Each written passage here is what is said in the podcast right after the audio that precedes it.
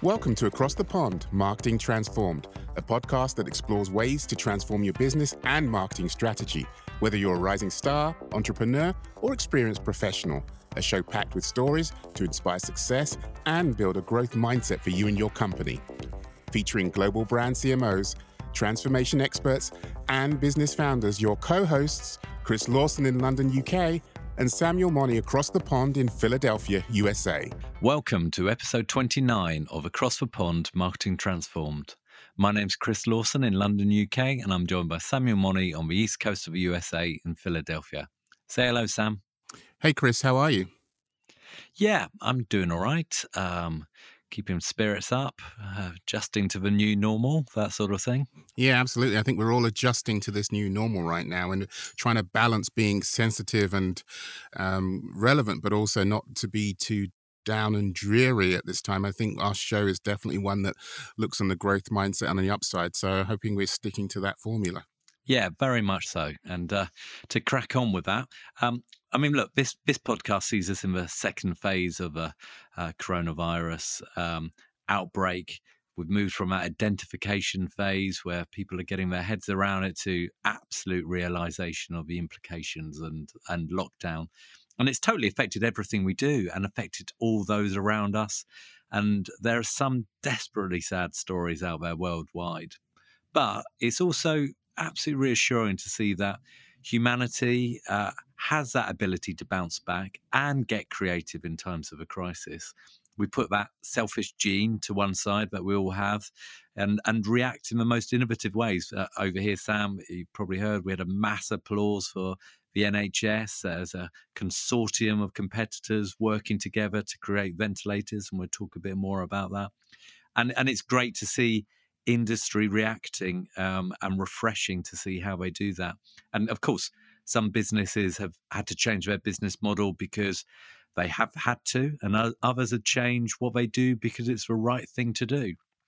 And it's fascinating to explore that. Um, we'll look at that and the lessons we can learn around being authentic as marketing transforms once more. So, uh, lots to be said. And, and it's also heartening to see some of the brands that we associate with have a strong purpose or strong force for good step into the breach. And, and Sam, I know in episode six, you were talking about charity. Uh, a focus on that simple message of washing your hands. Uh, wise words indeed, I think. Yes, it was the brand Lifebuoy which had really made that hand washing and saving lives its purpose and its mission and and its product is obviously a soap bar, which then is completely relevant to that area. I think now ever more relevant, and it, they're living into their brand. And I've seen some reporting from, um, you know, my native country of Ghana, where they're driving support behind their hand washing stations in, in countries such as Ghana and, and, developing nations. And clearly, there's a real need in the US and other countries right now. So, hoping other US brands step on board to support their communities and and um, and support with their prop, you know the brand proposition in the marketplace. Yeah, absolutely. And I'm also personally glad to see some of the companies and brands that we we sort of generally give a hard time to due to their size, being seen as part of establishment or some of their past practices doing the right thing and sometimes surprising us with their creativity. You know, supermarkets often fall into that category, as does Facebook, and uh, both have come out well, I think, um, in terms of uh, well documented in terms of what they're doing. And we're also seeing some faceless brands in the digital age show their very human face. Um, Slack and Zoom came um, come to mind. Slack CEO, CEO came out explaining how they were just dealing with life day by day and just growing with it.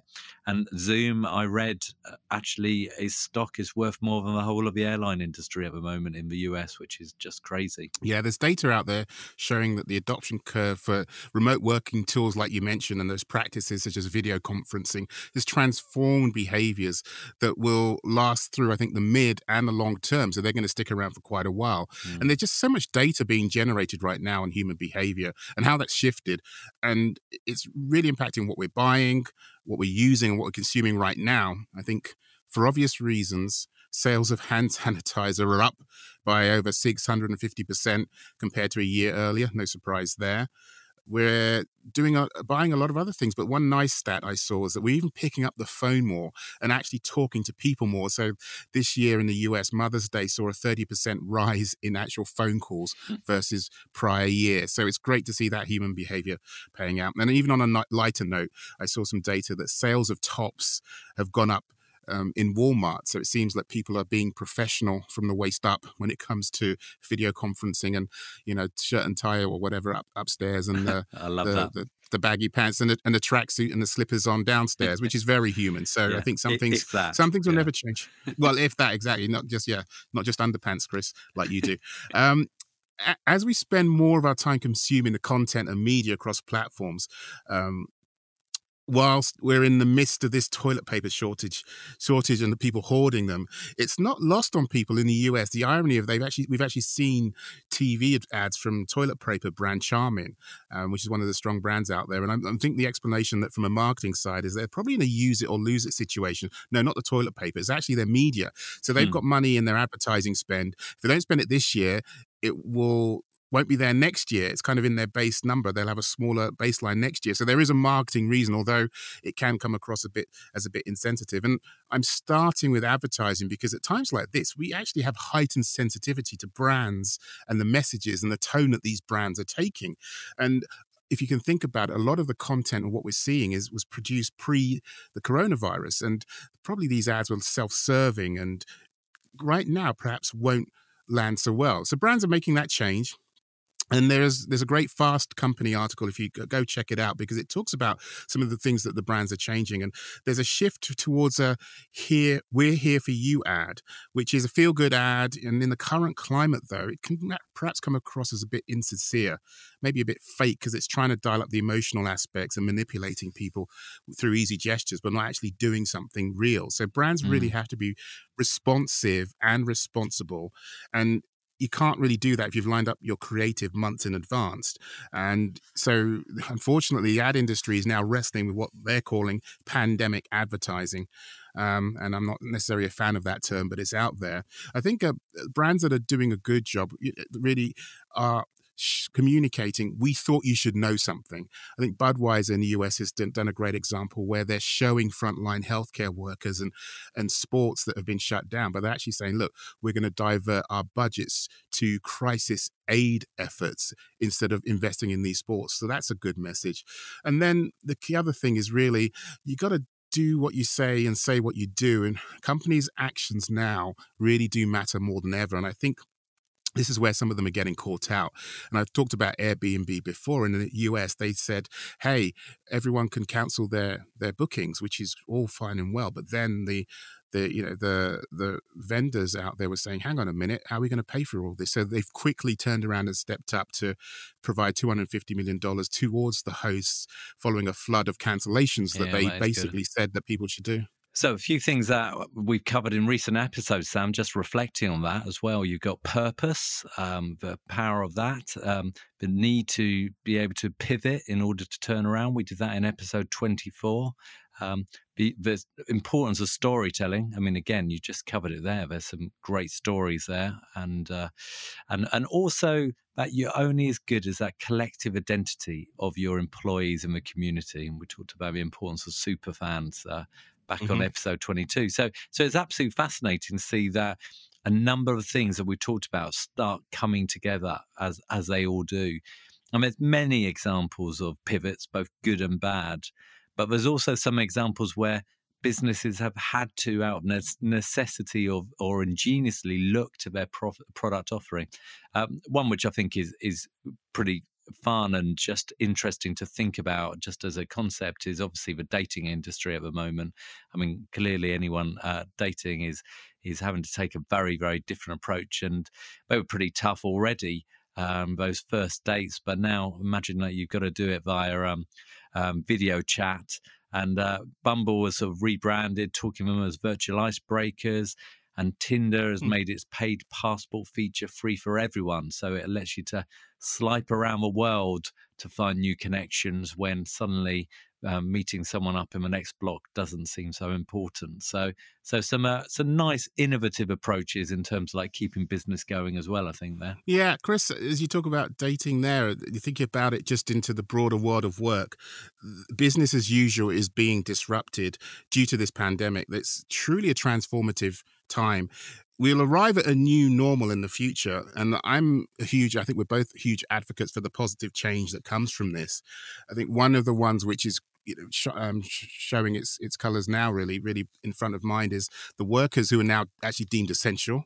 Uh, and that's perhaps changed from what we what we used to think. And they've probably got more leverage now to make their case and let their demands be heard.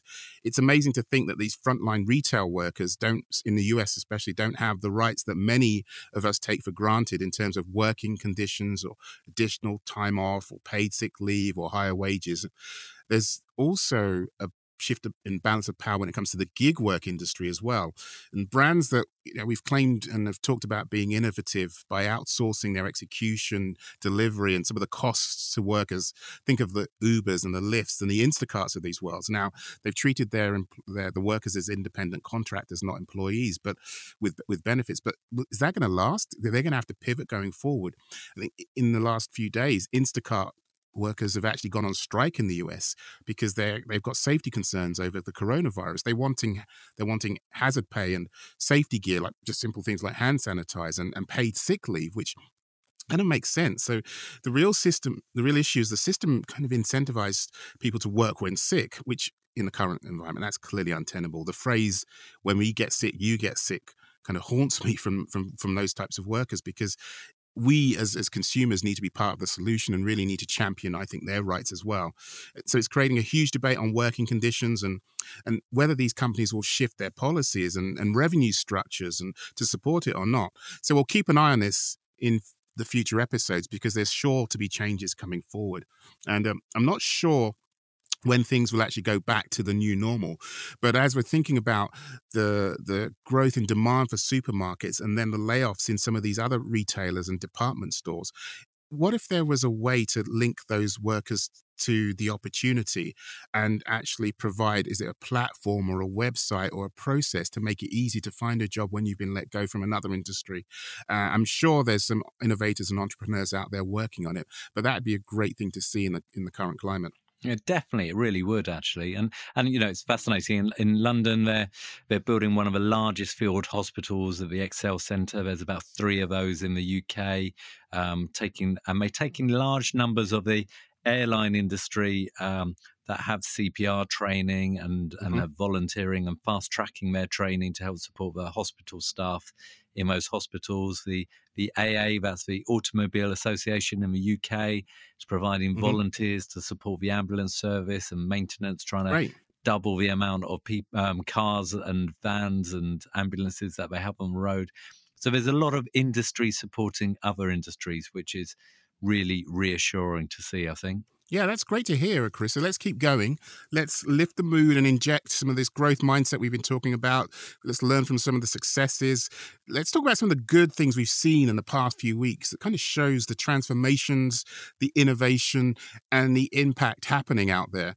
And so, as I've asked you, I've got one ready. So I'll let you think as I as I share my first. I'll go first, and I'll say, look, one of the great examples I'm proud to talk about is uh, an organization that's really close to my heart. I'm on the I'm a board member at a place called the Cathedral Central Kitchen, which is a non-profit in Camden, New Jersey, in the US, that basically uses food to save lives. It serves over 100,000 meals a year, predominantly to undernourished or underserved guests in the community of different ages, ethnicities, etc. And right now, those folks need help more than ever. And that Cathedral Kitchen has had to pivot and redesign the way it serves its customers and used to leverage a lot of volunteer staff to help do that but now it's takeout only. Obviously with the current environment we can't have that people sitting down and and that contact. And operationally they split into two teams two two teams to basically provide the the food to mitigate and minimize the risk of of those teams getting the coronavirus. So there's one shift and there's a c shift and a k shift who basically work um, independently of the other team and that's leading to an increased operating cost but what was the alternative? Not doing that and closing, uh, leading to hunger in the community. That was completely untenable. So, a shout out to visit cathedralkitchen.org. Please go check them out um, and support their work and efforts with whatever you can, or find a similar organization in your neighborhood who's doing good. Yeah, no, great, great call there, Sam, and, and plenty of organisations doing similar things, which is really reassuring to to see. And then, you know, you, you look at some of the the establishments is is uh, important to see a lot of the engineering companies, Ford repurposing, auto making infrastructure to pr- um, produce ventilators and and face shields. Um, many many other different consortiums doing a similar thing. But but I thought one really good juxtaposition, which I like, which was Burberry, which is swapping production of thousand pound trench coats uh, to mm-hmm. surgical mm-hmm. gowns. Um, and many other sort of luxury manufacturers are also sort of shifting production from perfume to hand sanitizer. That was LVMH, um, and and lots of big US companies are beginning to produce medical supply. The luxury uh, sector seems to have really stepped up to it there. Yeah, that's, that's great. And uh, just building on uh, one of the examples you said you shared about ventilators, Virgin Orbit, um, Richard Branson's rocket company, I think said it's going to produce ventilators, and there's a ventilator challenge in the UK. I think 14 British manufacturers, including Rolls Royce, are making two different ventilator models. I think Project Oyster and Project Penguin. So it's great to see that collaboration happening.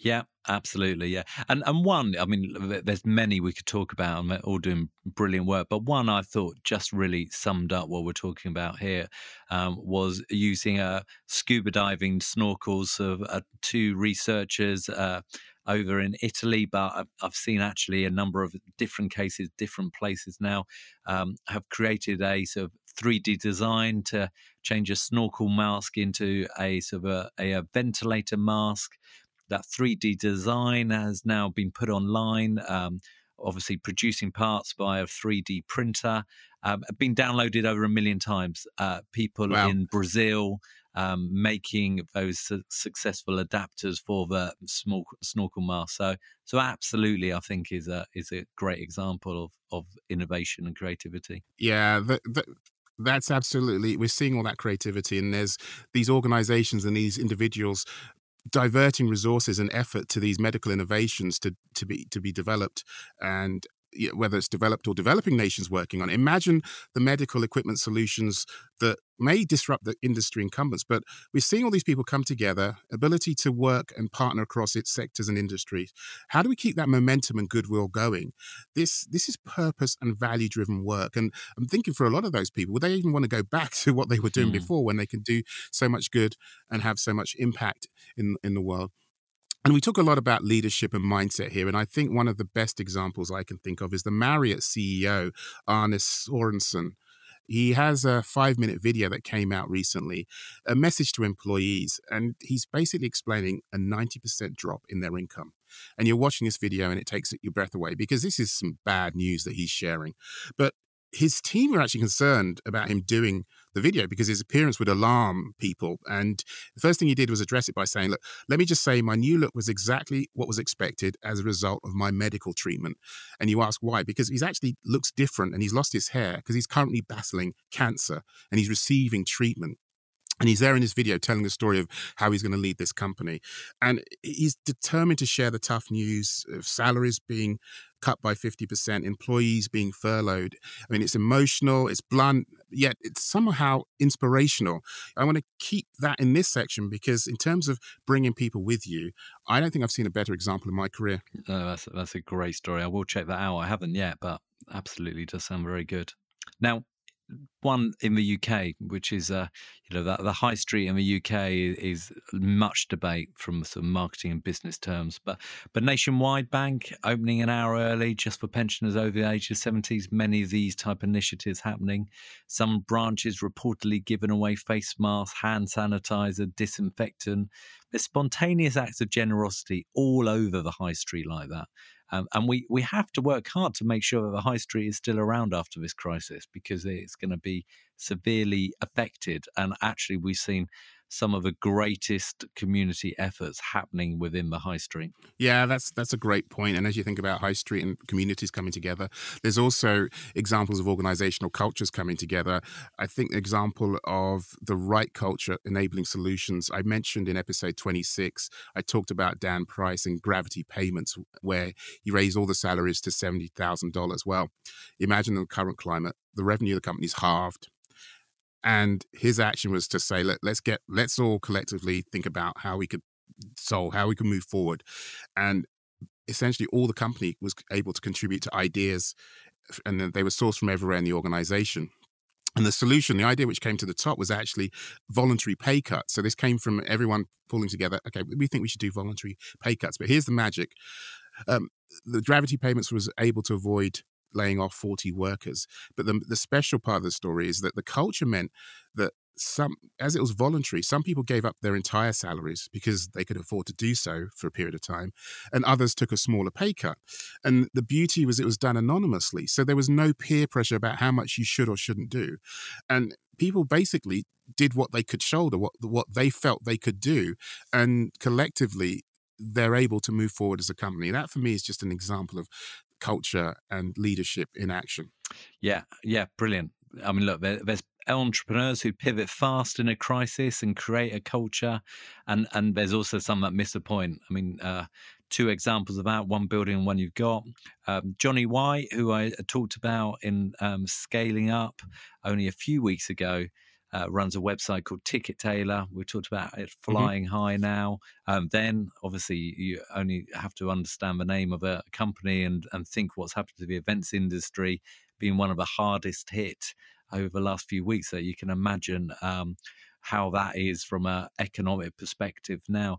But um, what what has been the response? The response has been to ensure that anyone setting up an online event um, doesn't pay any fees, um, which mm. is which is pretty much the only revenues that are available in the events industry at the moment. And and I applaud them for putting purpose before profits. Um, the second uh, point there was that you know he's, he's made it clear that um, he's looking at long term and making sure that employees feel secure during that process and they're bought into it as well. Um, so, a great example.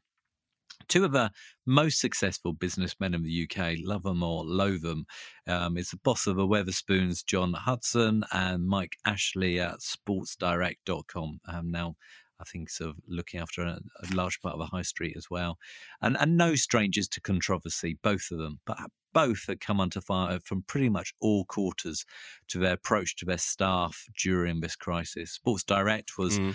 almost forced to close by the government over a debate as to what was essential when they were threatening to throw out the um, the closure of, of the high street, and a generally happy workforce at Wetherspoon and an unsung hero of a brand which has got a lot of popularity, especially amongst of students, younger demographics had has lost a plot in terms of uh, allegedly being told that um, Wetherspoon staff that they would not receive any money and to get a job in Tesco's if they weren't happy. But they they've Tesco now being the re- retailer, right, Chris? Say again. Tesco's is a retailer, grocery retailer, yeah.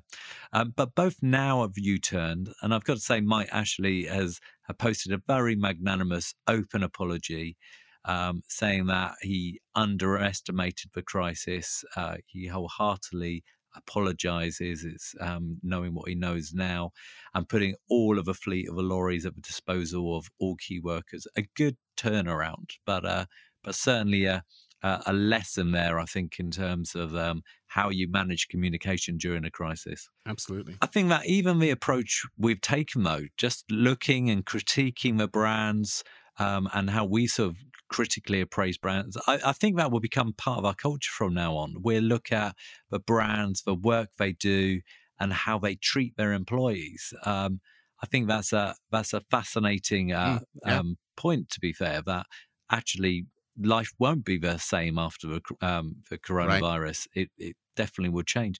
There's a site that I was un- unaware of um, uh, but uh, I think it's worth sort of calling out, Sam. It's it's uh, it's just a, a guy who's who's set this up. He's called lewiscotter.com. Um, we'll put it on the, the blog so people can see that. But basically, he's got a review of brands and how they're dealing with employee relations and public relations during the crisis. And uh, very much of should you buy their brands after a crisis with a nope, mixed, or, or good effort? And, and, and mm. it's definitely well worth a read. And and I think one challenge I do see though, Sam, is that is about verifying information. You can certainly see how after this, we may well choose brands based more on purpose and use directories like the ones that I've just outlined to make those choices. But what if the info is wrong, or what if companies seek to right the wrongs, like the, the example I just gave? I mean, let's be clear this has been an unprecedented time, and therefore it's difficult to judge the mood. And often your response at a certain point is stuck in social media for everyone to pull up. Um, so, so a real challenge, I think. Yeah, it's a, a, great point, Chris. We've we've talked a lot about the growth of purpose, and not so long ago. And if brands aren't weren't ready then, they really need to get ready now. Hopefully, this is a permanent shift in the value and the metrics and the, the customer led outside in feedback onto their business decisions. But as we we've also said before that before thinking about the purpose outside, you probably got to work on your own personal purpose. And a friend of mine, Amir Ghannad, and he's a culture transformation and a leader practice, leadership practitioner at the Ghannad Group. You can check them out at ghannadgroup.com. And he shared some great perspective during a webinar I, I attended in the past few days. And he says that we can all be philanthropists. Don't just give to get back. Simply, right now, just ask yourself, who needs something that I can provide? That that absolutely rings true. Um, you know, close to home, Sam. You know, my family is pretty medical. My sister is a respiratory consultant, and my brother-in-law is a professor of medicine and deals with cardiology.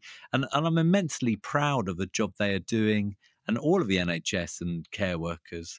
And, and quite honestly, I feel pretty useless stuck in quarantine as they struggle to man- manage their lives, um, help support my niece and nephew and their work. And my work feels pretty insignificant in comparison. And, and I think that's a common feeling right now of helplessness. And it can be overpowering. We and we have to work out how we manage it. Um, I, look, as you know, I've got a young baby, Rosie, so it's not advisable to be out of their house, be in their house. And all I can do is work out how I can keep their spirits up from afar, look after my mum, and anything else that they mm-hmm. need. Mm-hmm. Right. But at work, it's a similar story. I think there's a helplessness for people within industry and a real desire to help. I'm working with a organization called IPSE, the Institute of Professional and Self Employed, where I'm spending half my time. And we're looking to make sure that the, the self employed are not left behind in the support provided by the government. Working with a mm. director of policy, Andy Chamberlain, um, team to amplify that work. And there's been some great successes. Last week, when the Chancellor came good for a lot, not all, but a lot of the 5 million self employed, um, right. we, we managed to put a lot of uh, effort into that. He thanked IPSE for work that was being done, and uh, and I think it's a generally a very good package. Um, I'm also offering my services via Moreno for free to mm-hmm. clients or friends right. or anyone that needs it, where we can help work out mm-hmm. what to do within a crisis. I'm working with a team of marketing directors, uh, data strategists, a performance marketing director, a marcoms director. So a collaboration to see how we can help because you've got to be innovative and and do some good. So that sentiment rings absolutely true. Yeah, absolutely, Chris. As, as you're talking there, it's making me think of my aunt and family, other family members and friends who are in the healthcare industry. My aunt's a nurse, and you know, putting she's on the definitely on the front line of of looking after people out there, and so definitely have empathy and um, doing what we do at times feels a bit um, superficial. But I think in the current climate, there's a lot of anxiety, a lot of fear, and a scarcity mindset, and rightly so. Uh, as many listeners out there will have been impacted or know someone who's been laid off or someone who's been taken ill. And I don't want to at all minimize that. Yeah, I think this has been a good time for me to reflect on my mission. And on our, last short show, episode 29, we talked about personal branding, and that was actually a great energy boost. Uh, my consulting work is hyper focused on building people, growing capabilities, and the mindsets and the skills to help marketers be their best self. But clearly, that can actually impact and add value to other disciplines beyond marketing.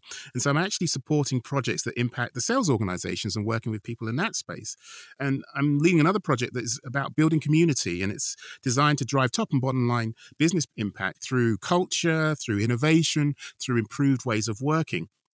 And I say all this not to brag, but to simply lean into that growth mindset that we've repeated here endlessly. We've got to learn from these setbacks and the challenges and seeing that hard work and effort and learning new skills and, and persistence and what's the next step that we can take. And that mindset for me is what's keeping me going. Yeah, well said, well said. And look, you know, I know it's been a bit of a longer episode here, but but lots to cover and uh, incredibly valuable uh, stuff there, and some reflections on some some great uh, positivity across across the globe. To be honest, so three key takeouts from you, Sam. Yeah, the first one is really embrace radical transparency.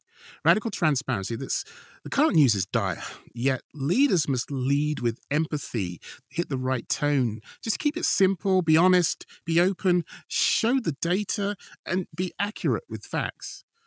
Secondly, we can be the solution. We can all be philanthropists. Don't give to get. Simply, right now, ask yourself who needs something that I can provide, whatever that is, personally or professionally. And thirdly, listen to feedback and course correct.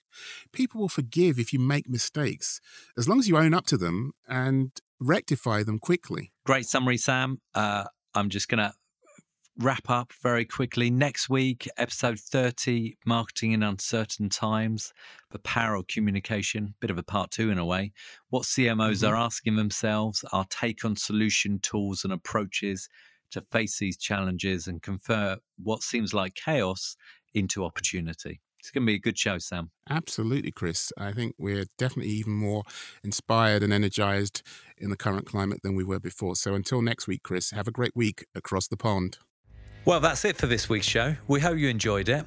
Find more by visiting marketingtransform.com and click on the subscribe link. If you listen via Apple, Spotify, SoundCloud, or anything else, then click on follow, subscribe, or type Marketing Transformed into search. We're a new show, so please leave us a review, comment, or ask a question. We'd love to hear from you.